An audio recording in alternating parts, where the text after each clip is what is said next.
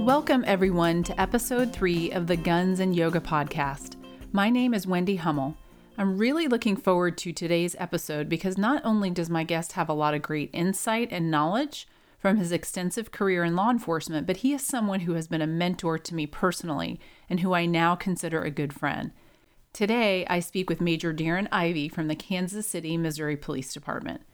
Darren was a proud member of the United States Air Force from 1983 to 1992, where he served in support of Operation Desert Storm. Darren was appointed to the Kansas City, Missouri Police Department in 1992.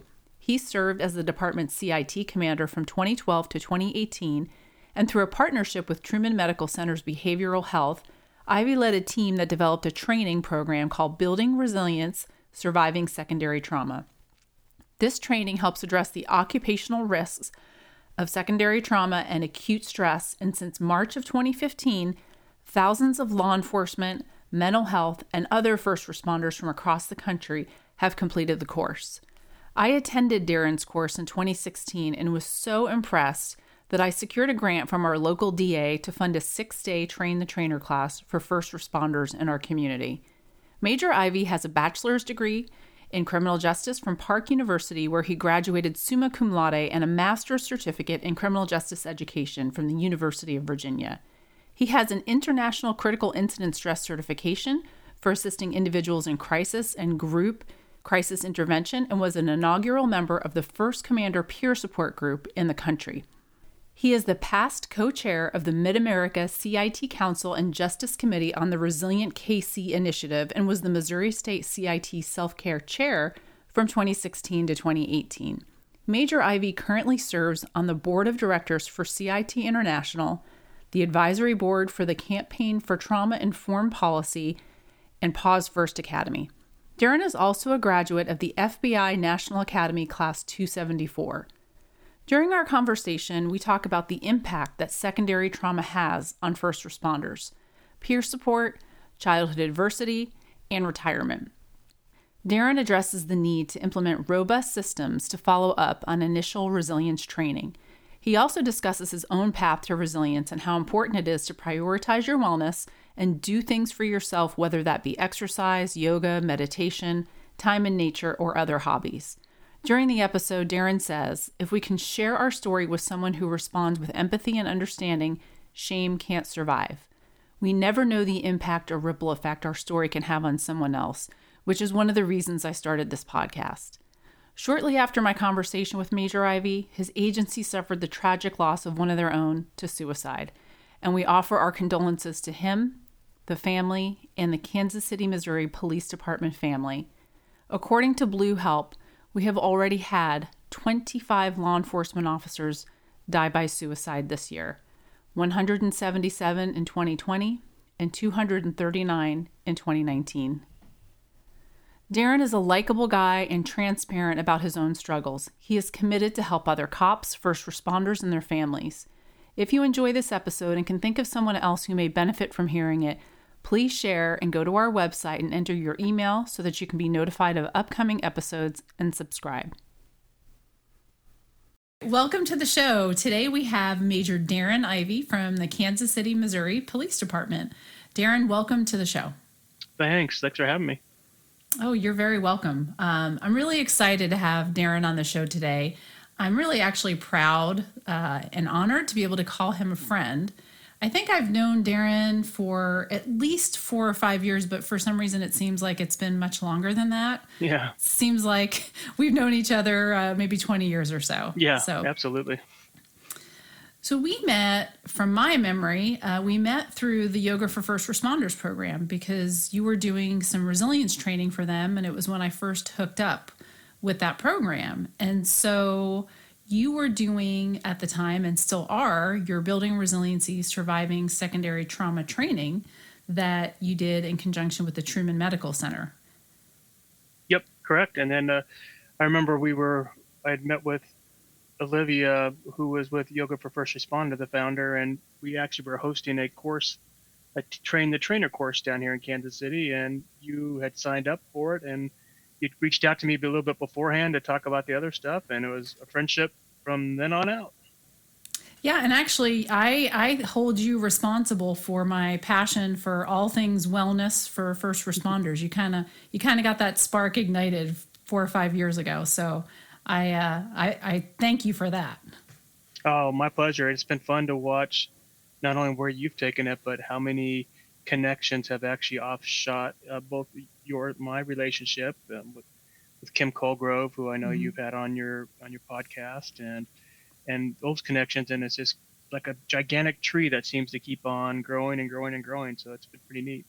Yeah, good stuff. And and we will talk more about your building resiliency training here in just a moment. But just to kind of lay the groundwork, the listeners have already heard um, a very brief description of your background, which is quite extensive.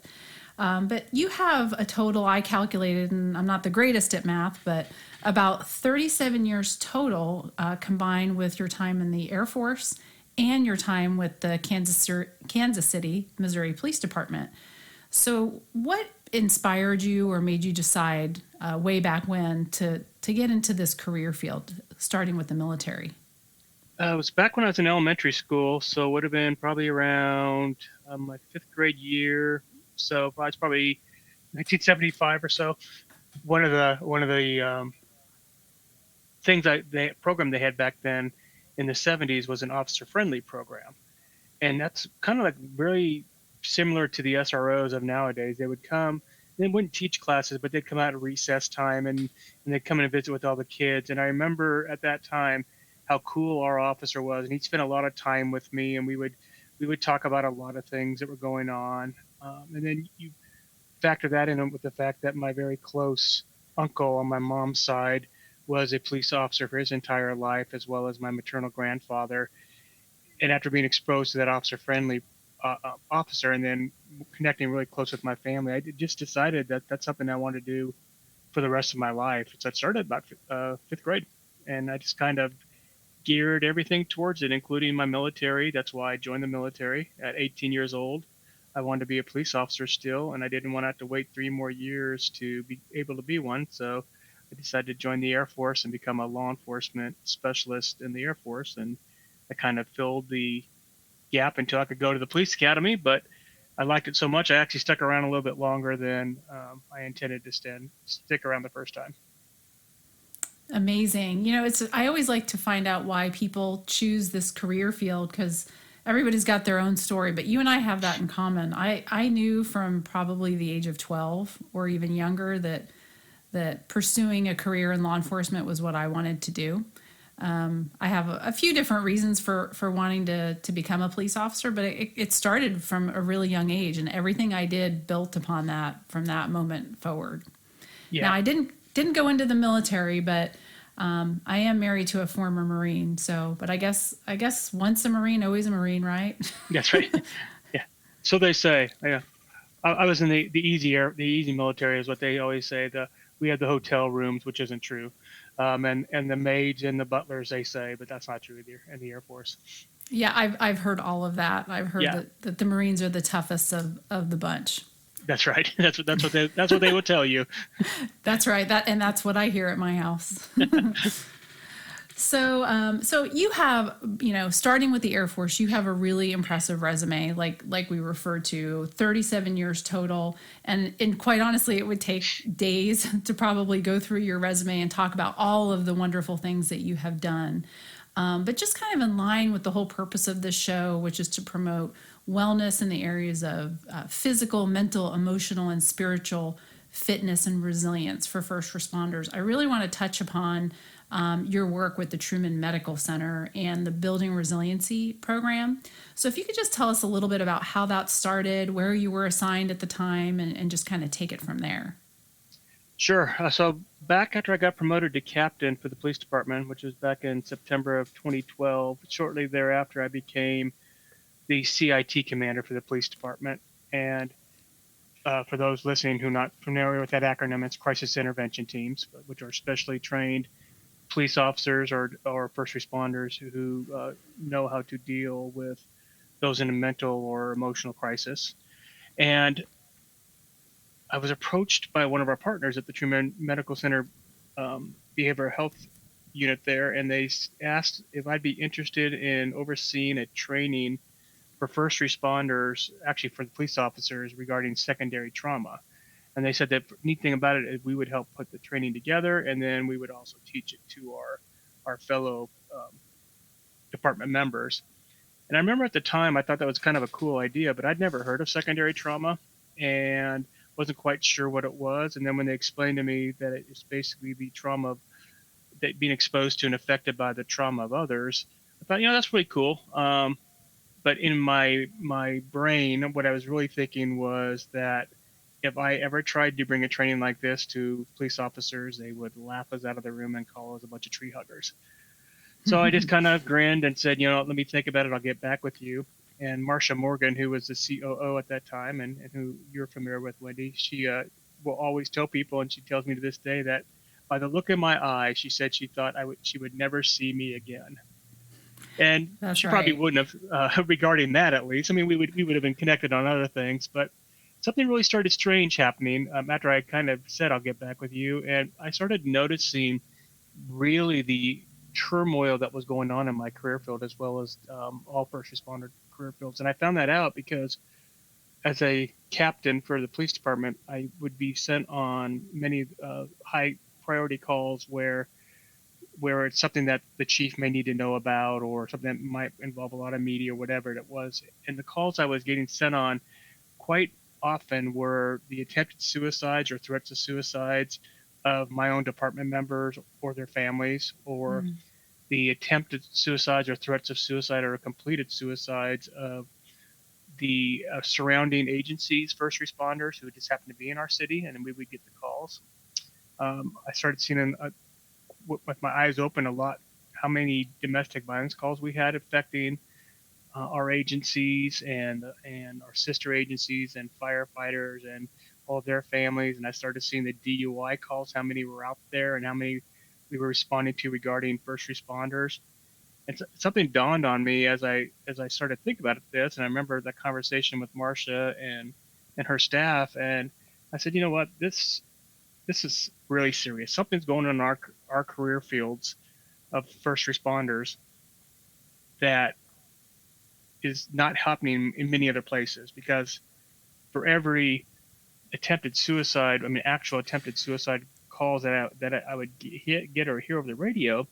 Um, I mean, they were like one and one compared to with the with the public. Now that's changed a lot over over the years, but it just seemed to me that that was sticking out really high in my brain. So I went back and I said, you know what, there there's something got it has to be done. So why don't we talk a little bit more about this training?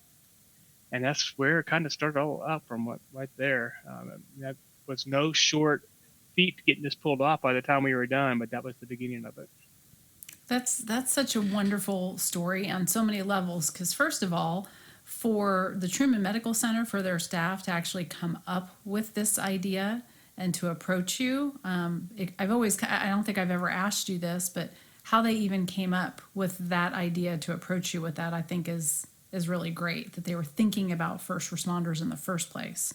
Because, like you said, I had really never heard of quote secondary trauma um, and until your training. I mean, I had heard the word trauma before, but really not a good understanding of the term secondary trauma as it relates to first responders and the type of work that we do. So it's just kind of it's interesting to me that they came up with that and approached you. I find that pretty fascinating and, and timely, obviously. And how much time, I'm curious, how much time went by between that initial conversation with you and Marcia and then you coming back and saying, okay, let's let's do this. probably a good six months, I would say, maybe five, six months. And the neat thing about it is they actually were very forward thinking about this and they were given a small grant to, to do this training. And they actually approached um, another agency uh, that were, was not a police agency. Uh, it was actually one of the fire agencies, and they turned them down as well Ah, and so they said, "Hey, you know, let's let's talk to, to Darren since we have this relationship through CIT already with the police department." And it's such a scary topic when you don't know much about it, and I think everybody just kind of shied away. Now I would tell you, five years later, I have trained complete, I mean, entire fire departments where every 100% of their firefighters have gone through it by the time we're done. And it's not just police that have been reluctant, it's fire, EMS, it's doctors, it's nurses. Everybody Mhm. thinks that they're immune to this or they just don't want to even think about it. So they just have shoved it in a closet um, until it lets itself out in a very ugly fashion normally. Yes, and I would agree with you that I have noticed a huge um, culture shift, for lack of a better way of saying this, or just really people people being a little bit more open minded about this topic from when you and I first met to now. I think I think we've made some really good progress. I mean, of course, we still have a ways to go, but I think we're on the right track. We're definitely on the right track. It's, it's neat to see the progress we've made. Definitely. And just, you know, real quick, if you could, I know you explained what CIT was, but this seems to be a common theme that I have found in even the agency that I work at and other agencies that people who seem to want to be involved in this type of training or work have been trained CIT officers. And so CIT's been around for a while, hasn't it? Yeah, it is. I mean, it's been around 20 years now. Um, and actually more than that. I'm sorry, 30 years. It's a little bit over 30 years now. And the the whole purpose, if you think about it, is they it was developed because police have become the de facto mental health response for the communities. And because of that, when they weren't trained back before these uh, the, the programs came around, there was a lot of people going to jail just because they were mentally ill, there, and there was no place else to take them. There was a lot of people who unfortunately had lost their lives uh, because the officers didn't know how to handle a situation and they never had been become aware of what someone who is going through a schizophrenic episode might look like or might might act like or how their that appearance may come off. So once we got to know that um, and, and and started learning that and we saw the difference it makes we now use that same equation for wanting to help a first responder who is in crisis. They're they're no different than a non-first responder who is in crisis. They're going to have the same the same cues. They're going to have the same actions oftentimes. They're going to um, oftentimes even have some some mental illness um, associated with with it as well. Because you know you can be a first responder and still uh, be a, someone diagnosed who has depression. Because you know that's something that can be treated uh, both with uh, with medicine and, and doesn't prohibit you from being a first responder so because you have all of that you've already had that skill set it's to me it's just natural that you're just going to be drawn to want to assist others who are also in crisis and that may it, that oftentimes is your coworker or their family or your firefighter friend if you're a police officer Yeah, and you're you make a really good point. I mean, it's a natural progression because you're already interested in in that type of work. And and really it's kind of amazing when you think about how long it's taken us to realize hey, we pay so much attention to training so that we can handle the community members that we come in contact with to to do that for our own people. Yeah, and you know we even gets a little bit bigger than that because in in CIT world we we say CIT is more than just training. So the training is one aspect of it, but it's about building robust systems to where there's support in place. So a police officer can then connect with the hospital, like you know we did with Truman Behavioral, to get someone the long-term care they need. So now we've done all this training with police officers on on mental and emotional awareness and secondary trauma and stuff like that. Now the next part is coming into play now, where we have to get all the support systems in place to follow up with all this training, and that's where the many programs like um, the like Pause First and like Yoga for First Responders and other programs like that are so integral to the overall wellness uh, of our folks.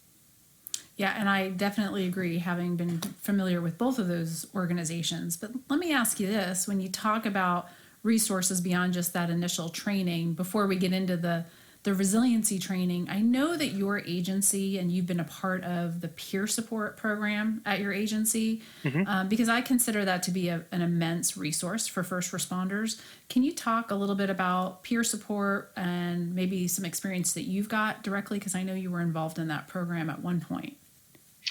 Yeah, okay. Yeah, absolutely. I I was actually first brought into peer support um, with I had heard about it and I was out getting trained in it when all of a sudden one of uh, my own officers actually um, took his own life.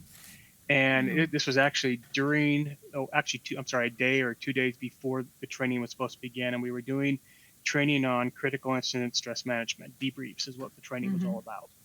And a sister agency at the Kansas City, Kansas uh, Police Department, as well as the regional peer support team, pulled me out of the room and said, you know, we heard this was what's going on. Uh, we'd like to help in any way possible. And they just kind of enveloped me and, and the five people from Kansas City under that like a, an umbrella of love. You know, they wouldn't they, they wouldn't let us go. Um, they were Right. they they they let everybody they dispatched people to the Fraternal Order of Police Hall when we had the memorials. They wherever we needed them were there, and I saw how powerful that was, and I knew we needed that on our side of the state line as well because we'd always partnered with the on the regional side that was led um, on by on the Kansas side more was more of the power powerhouse in there, and so we really needed to to do that. So we finally had to get some state laws changed in Missouri first, the confidentiality piece, and once that happened, we and that took several several years to get that through the legislature with a lot of help from um, our local fraternal uh, uh, order police president. He Brad Lemon was a big part of pushing that through. And once we got that, that allowed us to design our own peer support teams. And a lot of those connections you and I talked about earlier, I mean, that's that was even more powerful because then uh, I was able to work with a lady named Pam Apoka, who actually has been certified in our, my course as well as some other courses. And Pam wanted to do something with the dispatchers, so she uh, developed a regional peer support team for dispatchers. And then that was so successful that we decided she decided that let's keep on doing some other things. So we'd always talked about the need for commanders uh, because you know, me being a commander, I, I, recognized over several years of doing this because this was around 2017 or 2018. I was been doing it for three years. How worn down emotionally and mentally you get in, in the peer support for others. And Wendy, I know you know this. You and I have had this conversation before. And Mhm. Yep. it just wears you to a frazzle. And it's even more so when you're a boss, like a commander or a supervisor, because in a critical incident situation, you're more concerned about your folks getting the help they need. All you care about is supporting them and getting them all of their help. And you forget to do the same thing for yourself. And sooner or later, you just run out of complete steam or and energy. And that it, it's not a pretty picture. When you hit rock bottom, when you've given all you can give and you have nothing else to give, but people still need more from you, it is not a very healthy situation for you or them. So t- when we talked about that, Pam said let's do a, a commander peer support team. So I was part of the first um, the inaugural team for the commander peer support team, which is the only one in the country actually, and it has grown. I, I can't even tell you the number. I know they've done four or five cohorts since then. So we're probably about a hundred trained commanders, and I get phone calls from across the country at times where an agency uh, has gone through a very serious situation, and they said, "Would you mind reaching out to the chief, or, or maybe mind reaching out to some of the, the command staff to see if we can help them, or they will call us." So it's been a been a neat program. I've been a beneficiary of peer support. I hope that I've helped others through peer support. And it's one of those programs that if you can't get one off on your organization, maybe you're you think you're too small, or maybe you just don't have the people interested in in being the peer support specialist. That's fine. There, there's other ways around it, like forming regional teams, state teams, teams that are geared towards jobs, like we talked about, commanders and dispatchers. Whatever it takes, get some sort of, of program going. Though. Yes, absolutely. Thank you so much for that. And, and you bring up lots of good points, so many. Um, and I, I do know Pam, and I am familiar with your command level peer support t- training that you went through. Most likely, if I don't remember how I knew about it, but I'm sure it's because of you. And as a matter of fact, uh, the current agency that I'm with, um, we have one of our colonels who's been through that training. And we, we, I think we also share the same trainers through that regional peer support training network, which is absolutely, it, it's wonderful. And I may be biased, but I think we're probably one of the best out there with the way that we work together and support each other. We do, and you know I can't talk about peer support without uh, bringing up Angie, Jones's name because she, she's like the Energizer Bunny when it comes to peer support, at least in the Kansas, Missouri area. And I don't think we, there's been a lot of good work done by a lot of good people, but I always want to, to put her name up front there because she is a major reason that we have been successful in our region. I couldn't agree more. Angie's a rock star. As a matter of fact, um, next week, the agency that I'm with, we are hosting a week long peer support training for our personnel as a result of a federal grant that we got. And of course, Angie and many others who I, I plan to actually have on this podcast to talk about some of this stuff um, will will be there next week in our area to train our folks. I'm really excited about that. Um, so That's awesome. I, I couldn't agree with you more. Couldn't agree with you more. So um, let me ask you now about the building resiliency training. So we mentioned it a little bit in the very beginning about the partnership with Truman Medical Center. So so walk everybody through um, because resiliency is such a big buzzword. I feel like these days, and a lot of agencies are promoting resiliency training. Um, we've heard a lot about it. At least I have on many different levels. Tell us how you guys came up with the training, the content of the training, and maybe give us a little bit of what the training is all about. Okay, uh, this is part of, these are always my favorite stories because uh, it's going to go on forever, but I'll keep it short. Uh, when we first started this, we were said you know it's supposed to be a little one-hour informational piece on on what secondary trauma was and maybe some give them a few tools. That that was the point of the grant. That was the reason. That's what we originally designed doing it. But I also knew that I didn't want to do this by myself. I didn't even know what secondary trauma was, so I knew I was not going to be one of two people maybe helping us on this training. So we looked across the department to put together a team of, of people we thought might be exposed to secondary trauma on, on career field of uh, the Kansas City, Missouri Police Department, at least. And we grabbed some people out of patrol. Those are easy ones homicide unit, uh, sex crimes unit, uh, domestic violence. We pulled some dispatchers. We pulled some con- uh, corrections folks a couple of front desk clerks, uh, crime scene, and a victims advocate. I think was the team we put together because we thought these are the people who are really exposed on on a daily basis to secondary trauma. And the first time we got them together was over a three day period, and we talked about that training that we need to put together. And we started looking at the resources that our our our team from Truman gave us to look through and and to talk about secondary trauma. And at the end of this three days, you know, this is the first we'd really learned about secondary trauma, and we were learning it from some really good folks at Truman. We decided that this is a pretty cool topic, and this is much more impactful in our lives than we actually thought it was because we didn't even know it was there. And we there's no way we were going to do this in one and one hour training. So we, we all said let's go ahead and go ahead and do it for two hours. And so we decided on a two-hour training, and then we went uh, went on our separate ways, and really had to immerse ourselves in the information before we got back together as a team.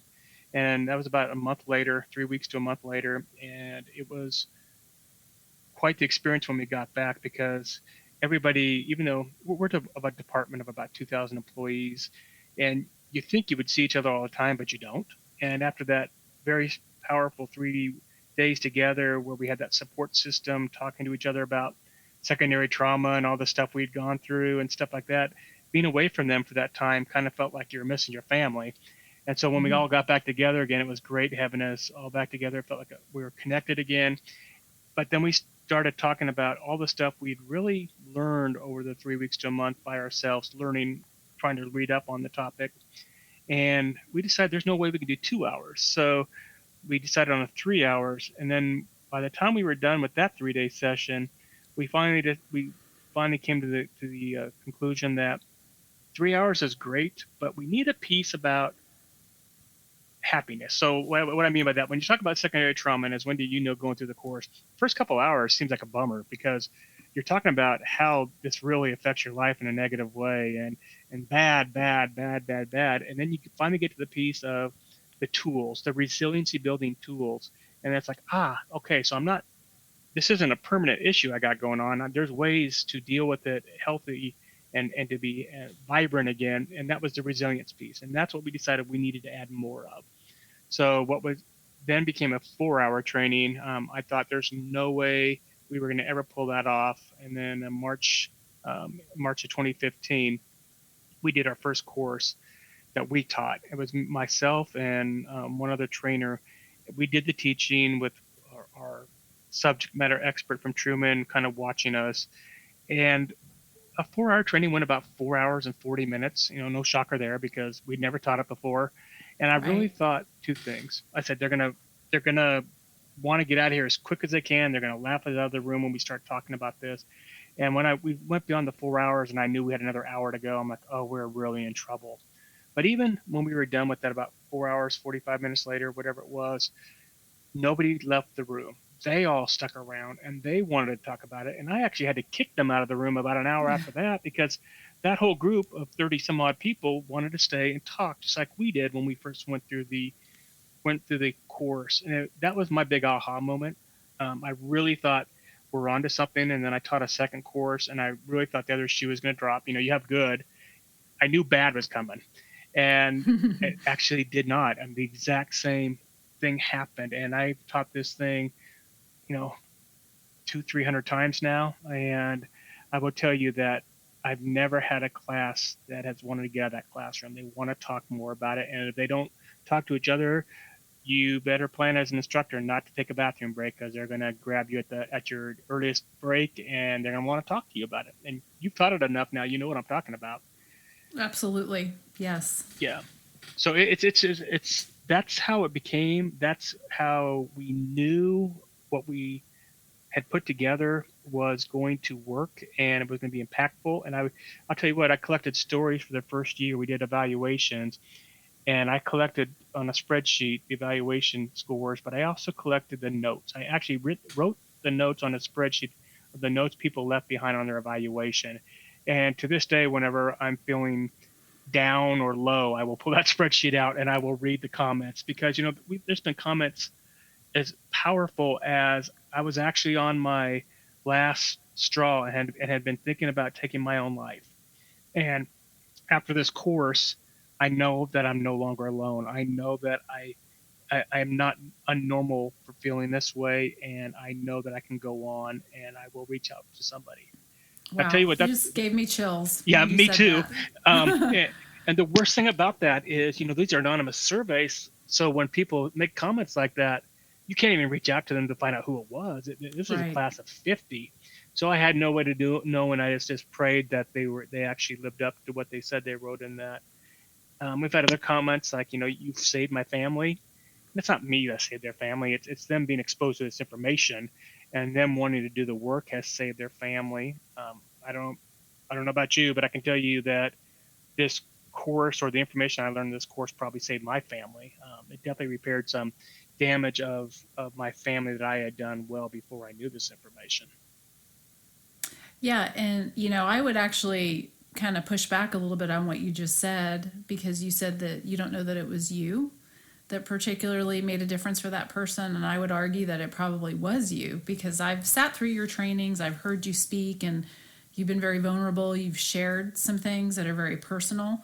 And you know, sometimes it just takes that connection with that one person that that somebody in the audience can relate to Yeah. and it was something that you said something um, that you shared saved that person so and that's that was actually going to be my next point anyway is the the big piece of this training that i think is so valuable is the storytelling piece about Yeah. sharing the trainers sharing their story so and you touched upon that a little bit already but maybe you could give us another example of of how that's so impactful Yeah, yeah, well, thank you for the compliment, first of all. Um, I will tell you that that has been the, my whole point, and I think it's just as healing for me as it is for others, is that if uh, me as a commander of a, of a pretty major metropolitan police department can stand up there and bare their soul and tell tell him what a butthead he has been to his family or to, to his friends, um, and how could have you know could have it's cost me things in my life it could have cost me other things but fortunately did not that if it's safe for me to do that then maybe it's all right for them to talk about those things. And that's kind of where the storytelling comes into and you know there's some stories as wendy knows uh, as you know wendy because you've gone through my course so many different times or, or heard me present it so many different times that there's some days I can get through my stories. There are some days I can't get through my stories, Mhm. um, and I'd have to take a little break because that's the connection folks have to understand. What what we are doing to ourselves by the trauma we're exposed to is a very sad thing, but it, it's very normal for people who go through these unnormal circumstances and they don't have the tools to cope. I will tell you from my experience, we, we one of the things we've done in my training is we we've uh, tried to incorporate the adverse childhood experiences uh, questionnaire, the ACEs questionnaire, into it. And what I've seen is an average of people who take my course anywhere are a four or above in ACEs, four, anywhere between a four and a, and a ten. That's pretty Right. significant if you if you look at the scores of what four means. It it shows you percentage-wise how much more they're uh, prone to be eh, substance abuse. They're prone to getting certain um, ailments and diseases and, and things like that.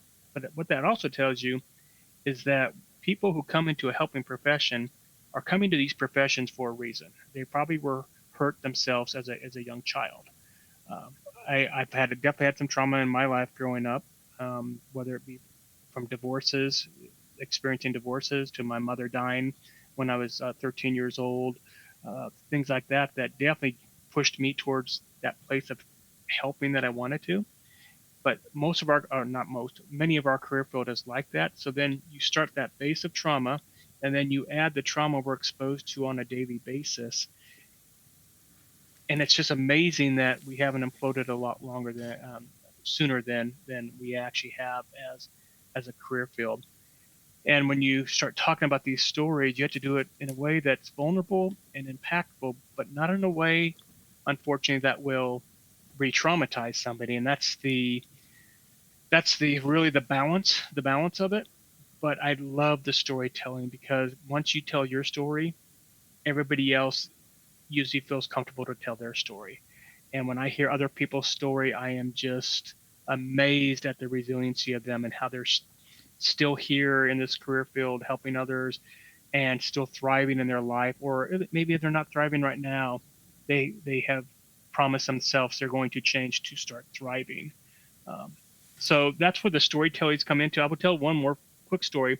One of my favorite ones is when I did a training with the our state corrections department, and a big old gruff guy, who I actually kind of um, picked off my list of, oh, this is going to be my troublemaker. This is going to be the one, my naysayer. It's usually It's- easy to, to to identify those. Right, it really is. And you know what? Every time I say that, I'm 100% wrong because Yeah. they're the ones that have taken it to heart. And he pulled me aside in his very first day, at the end of the day, um, and he said, "Just so you know, I went uh, at the afternoon break. I went and home and I, and I called my family and I told them I'm sorry for being such a, uh, I'll use the, PC term, butthead to you guys Mm-hmm. for all these years, and I promise that I will make a change." And I will Oh, tell you, four years later, he has done such an incredible job. He took everything to heart, and I believe he retired recently. Um, and I hope he will live a very healthy rest of his life because I know he made some huge changes in the four years after he participated in the course and became a trainer himself. Wow. Yeah. See that when I hear those stories, I get chills every time. It's Yeah. amazing. Yeah. Yep. Well, and you don't have to go too much into detail. You you said a lot, um, but you mentioned the ACE, the Adverse Childhood Experience Yep.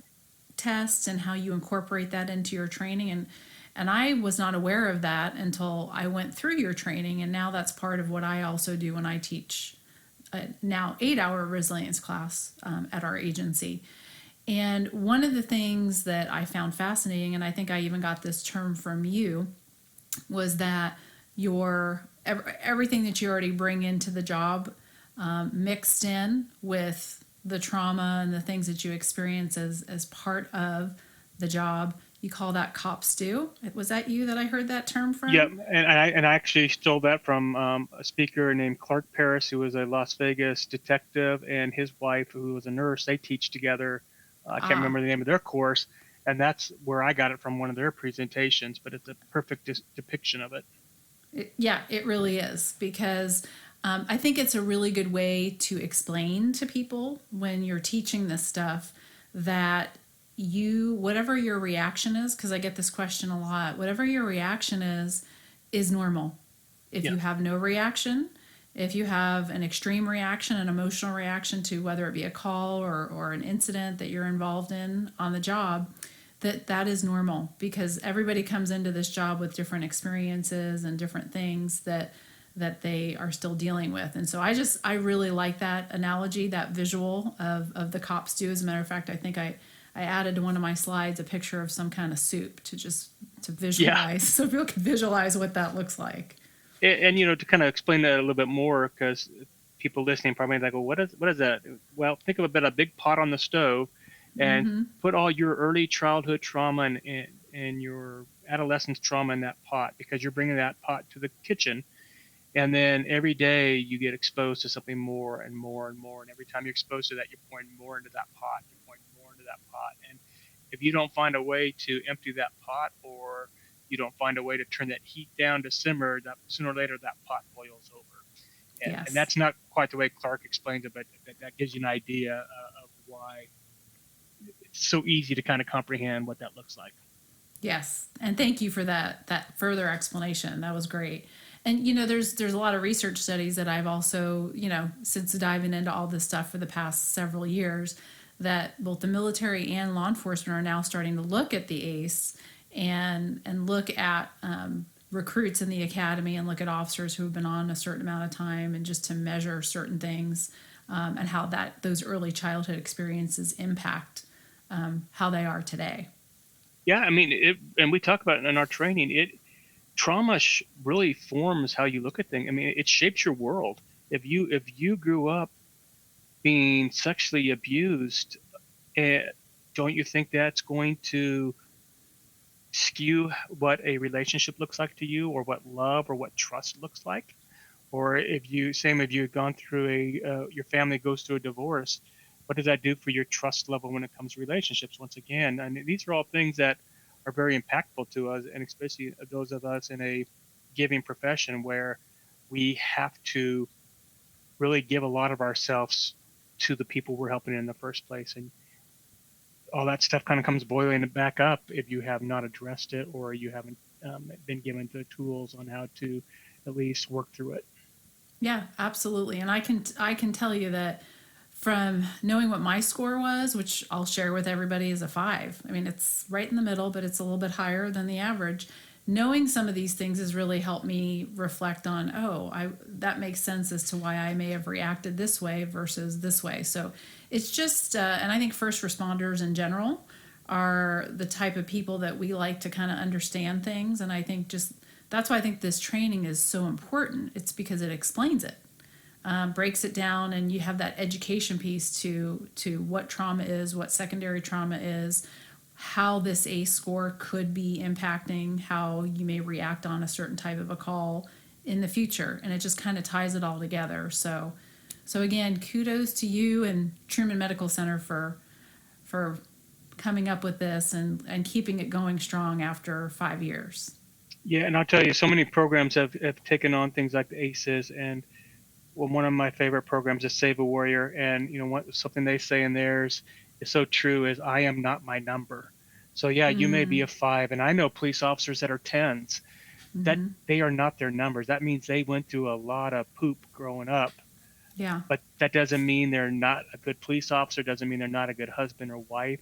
That just means they've had to learn a lot of skills to be um, effective and to be productive and to be not, not hurting to other people. So if you are someone listening to this right now and, and you've done the ACEs and, and you dwell on it, remember, you are not your number. That is nothing, that does not who you are. That is just what you've gone through.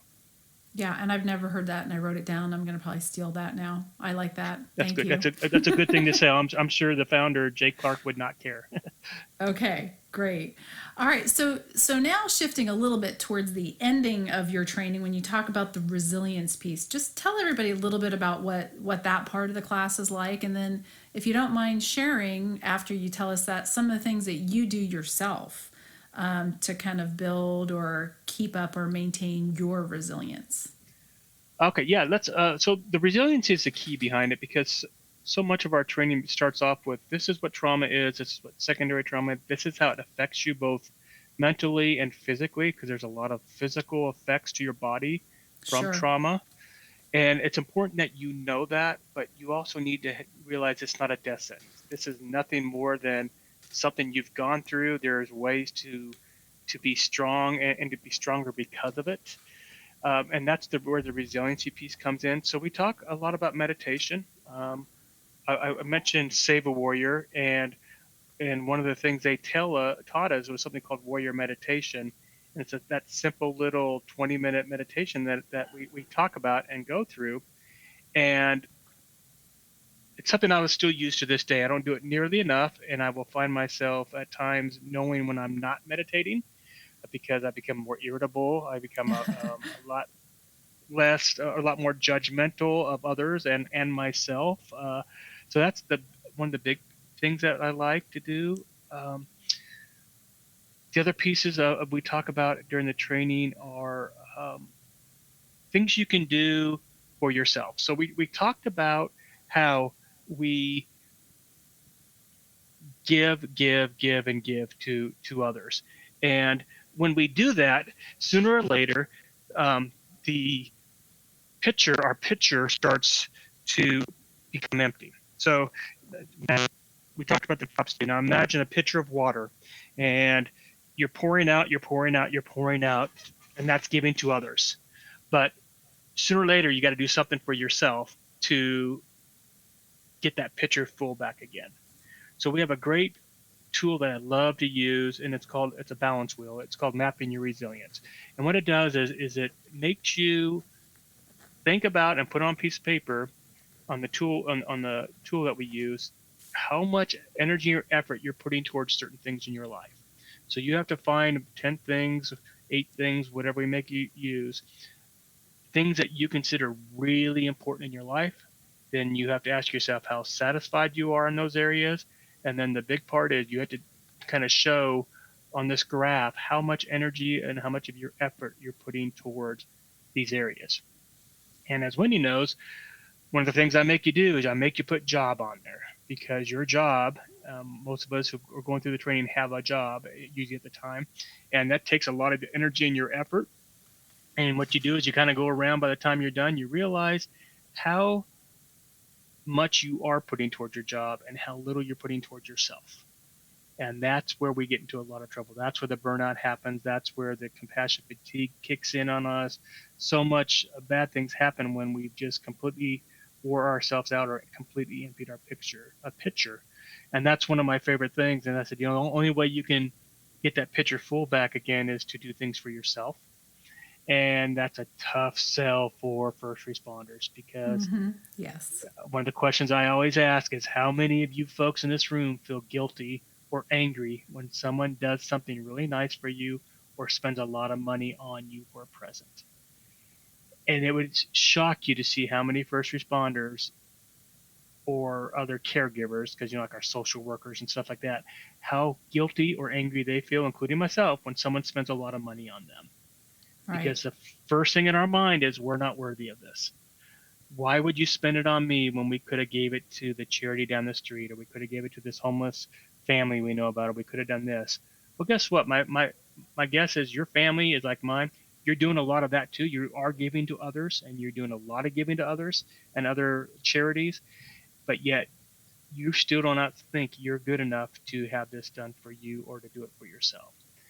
So we talk about that because once I once we look at why how we're not doing anything for ourselves and how we're doing very not putting a whole lot of effort towards the things that give us so much pleasure.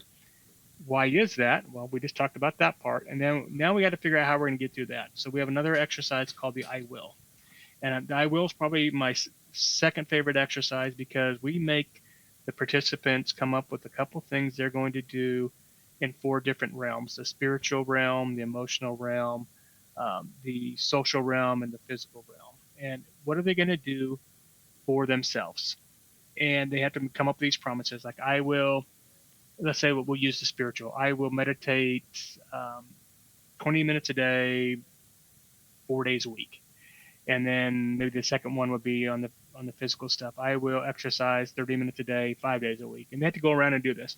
And then they write themselves a little note of affirmation at the bottom and they have to uh, give me the, paper because it, I take it with me. And 60 days later, I will take send that paper back to them just as a reminder and say, all right, so it's been 60 days. How have you done on the promises you made to yourselves? And some of the stories I get back from those are, are pretty impactful too. I love hearing how some people have just completely changed their lives by doing simple things like going back on date date nights with their spouses or spending time with their children a, cer- a certain blocked out period of time each day or maybe it is uh, doing something for themselves, like going for a hike um, a couple days a week. And other stories I get is I didn't do anything and I feel awful for this, but your note is a great reminder for me that it's not too late and I can start all over again. Uh, the, the reason this is my second favorite exercise is oftentimes I I find myself having to remind myself reading them that I haven't done anything for myself for a while too. Right. And I go back to getting back on that wagon of doing the meditation, or I really, uh, you guys asked what else I do for myself. I'm a really huge fan of mindfulness. Um, and there's so many different things you can do to be mindful when you're doing stuff. Uh, when you when you're having a conversation with your child, and and the stories I tell in my training, I, I just I, they make me feel happy even talking about them.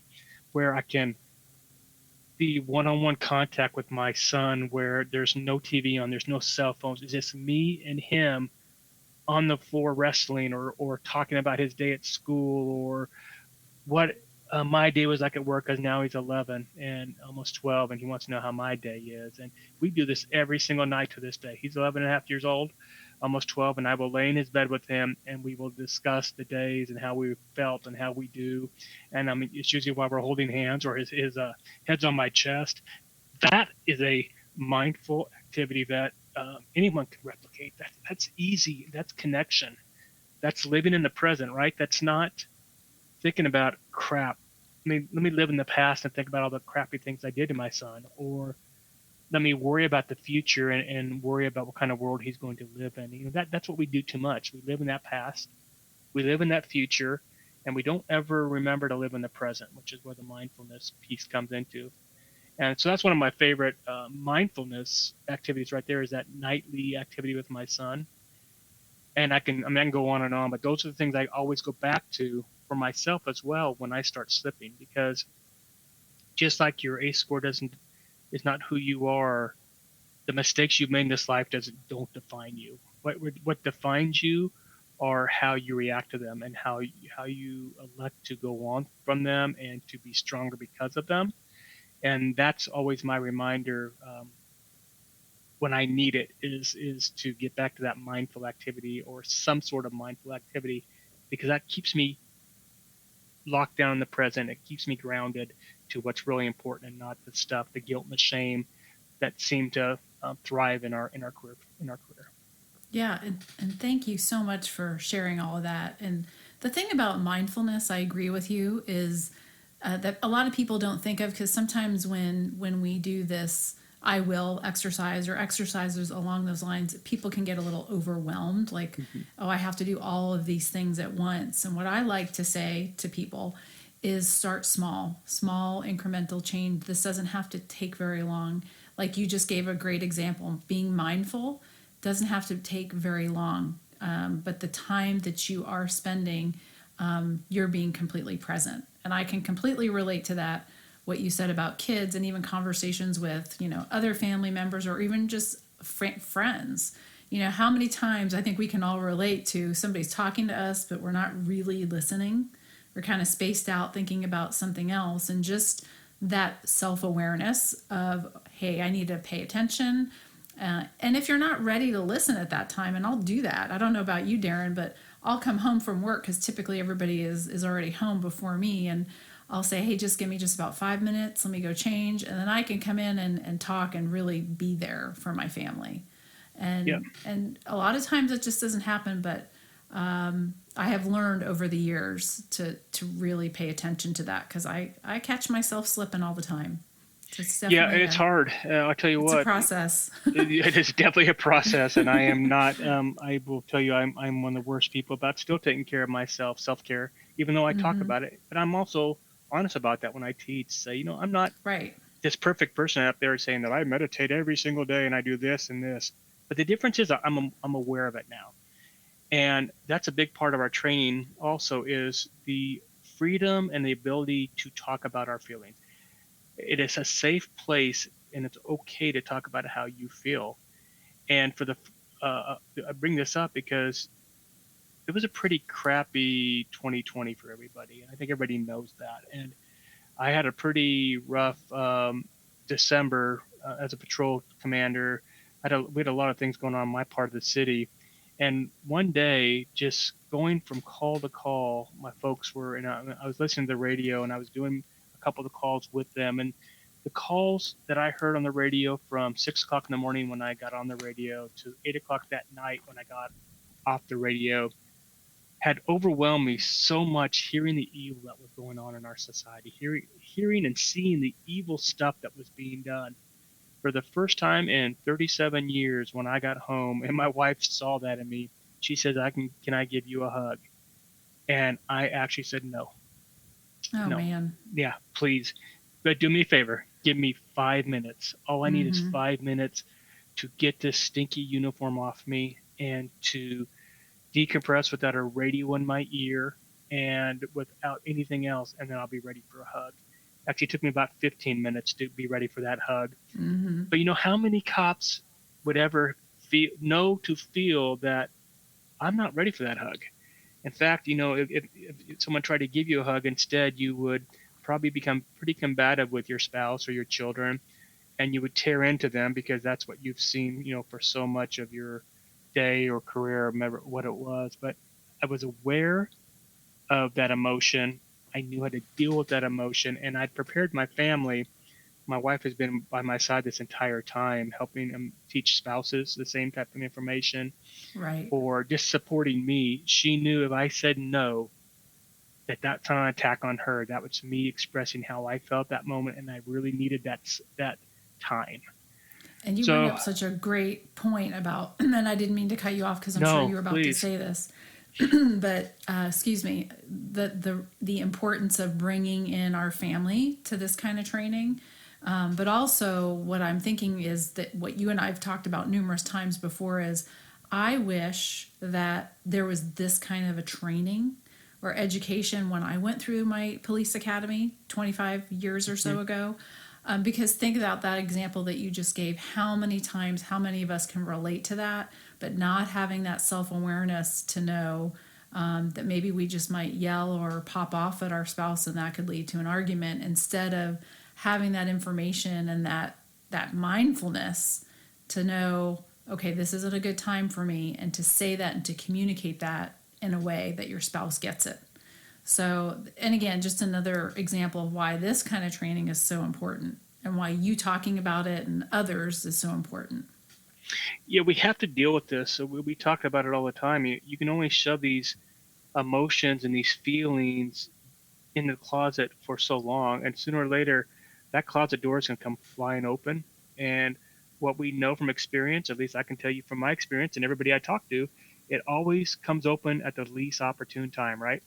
It right. comes open, flies open when you're supposed to be dealing with a very delicate situation or maybe you're at a, hor- a horrific scene that you have to be present because not only do the citizens need you at that scene to doing your job, but your officers also need you there.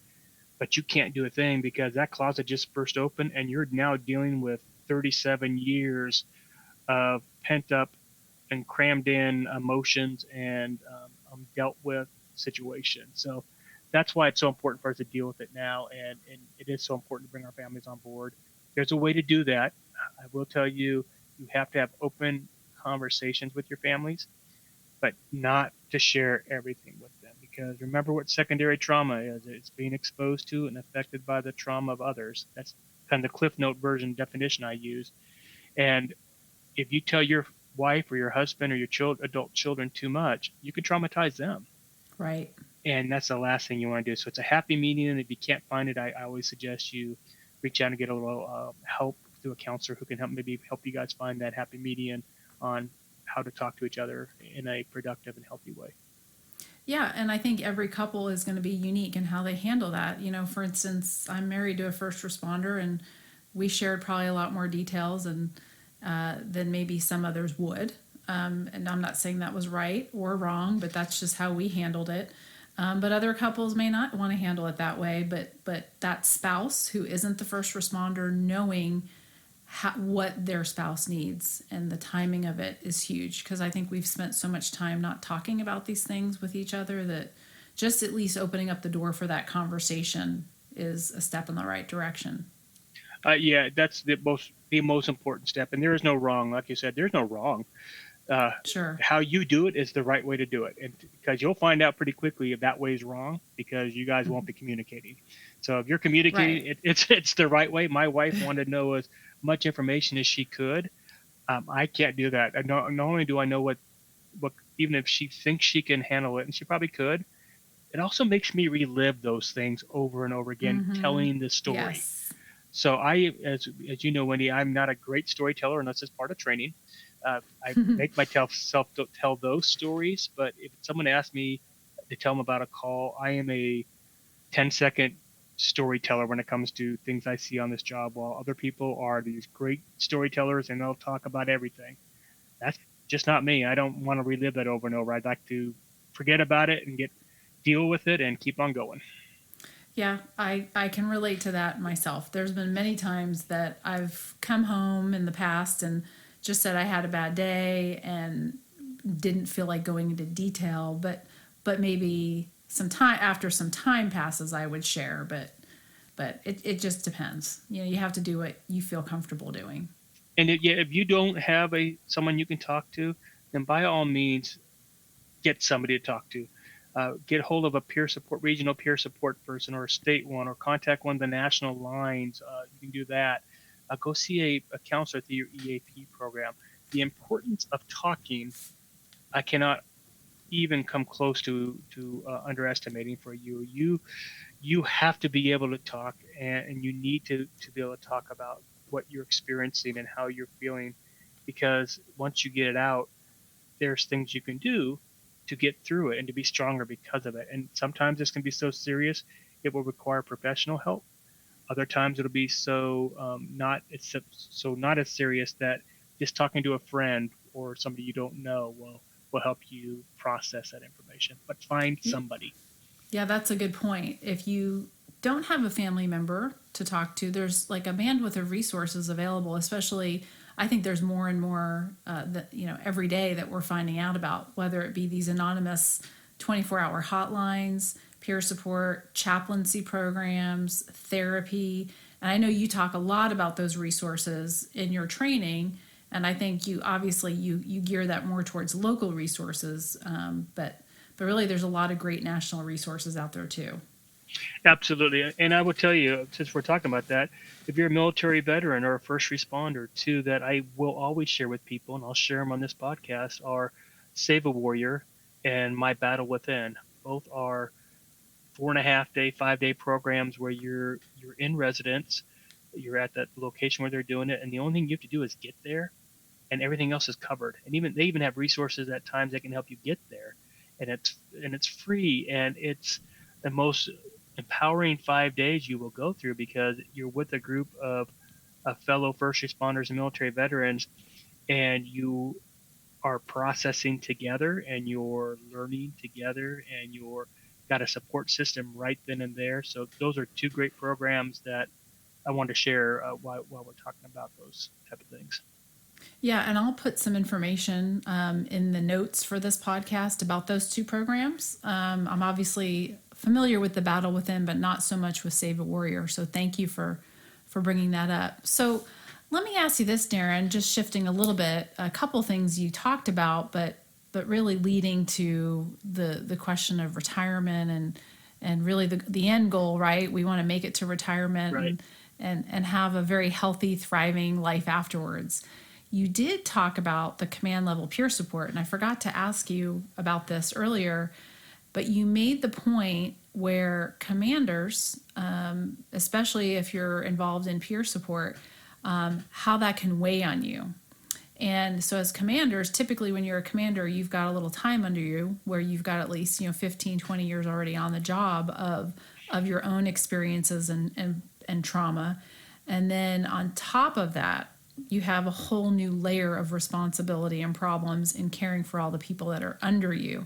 So I think a lot of people don't at least some things that I have heard, a lot of times people think, oh, well, they're supervisors or commanders. What kind of stress do they have?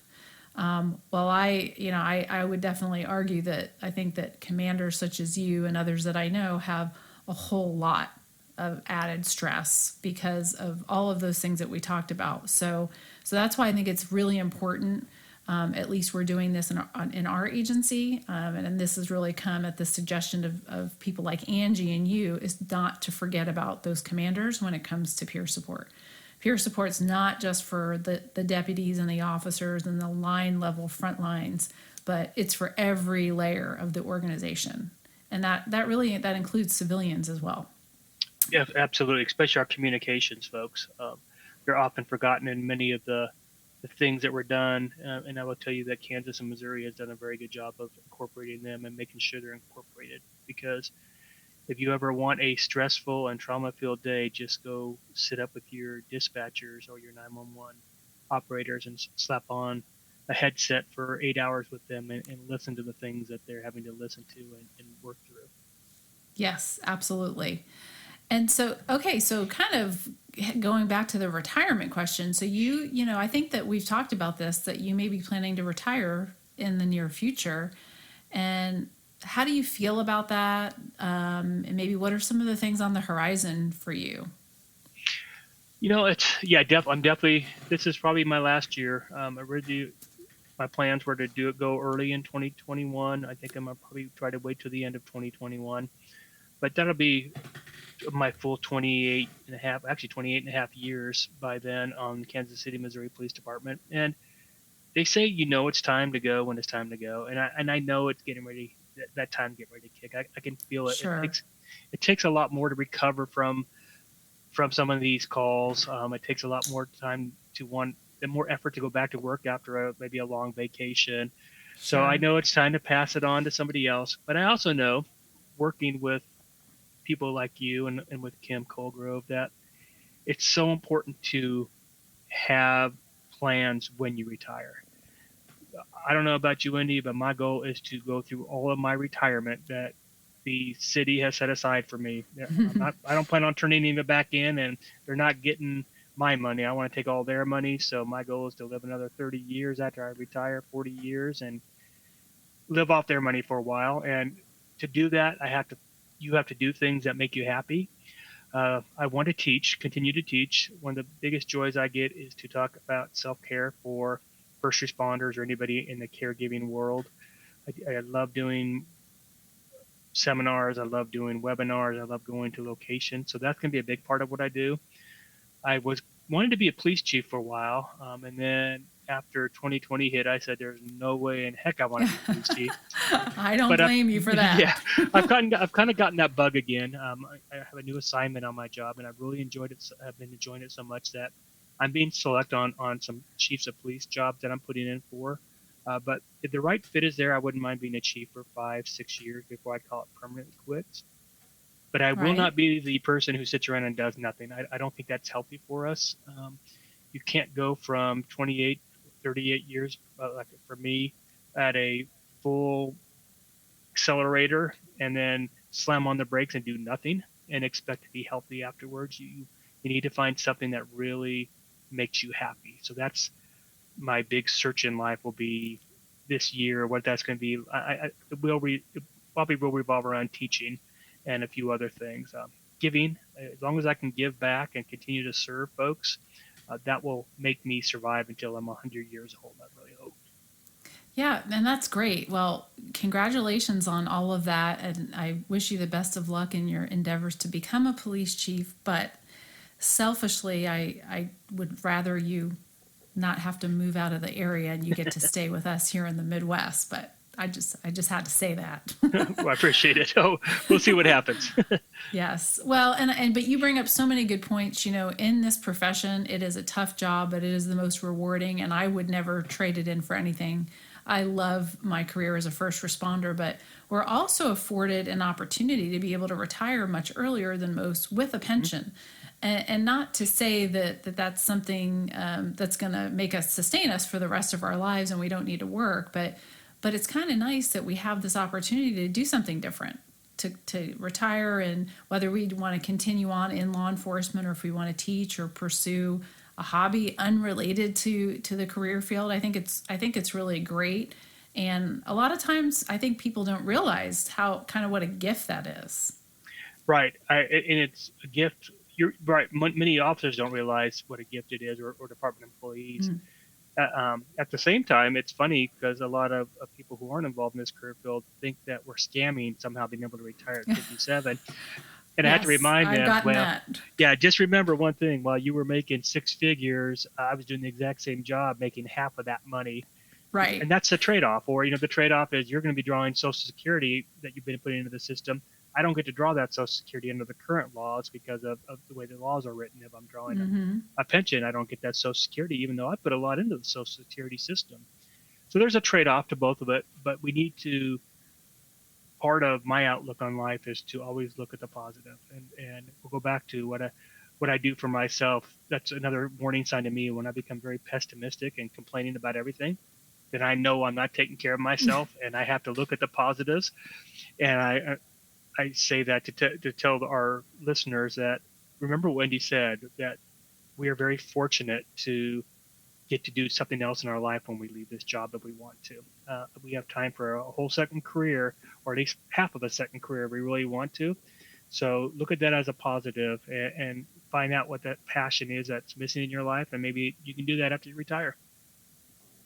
Thank you. Wow, so much good information. You are um, you are just such a treasure. Um, I am so happy to call you my friend and I mean, I just really appreciate everything that you do, um, everything that you do for the people at your agency, and really anybody that has ever come across your path. You've trained so many people, and you've done so much for for resilience and trauma awareness. And I just really appreciate everything that you're doing. Thank you very much.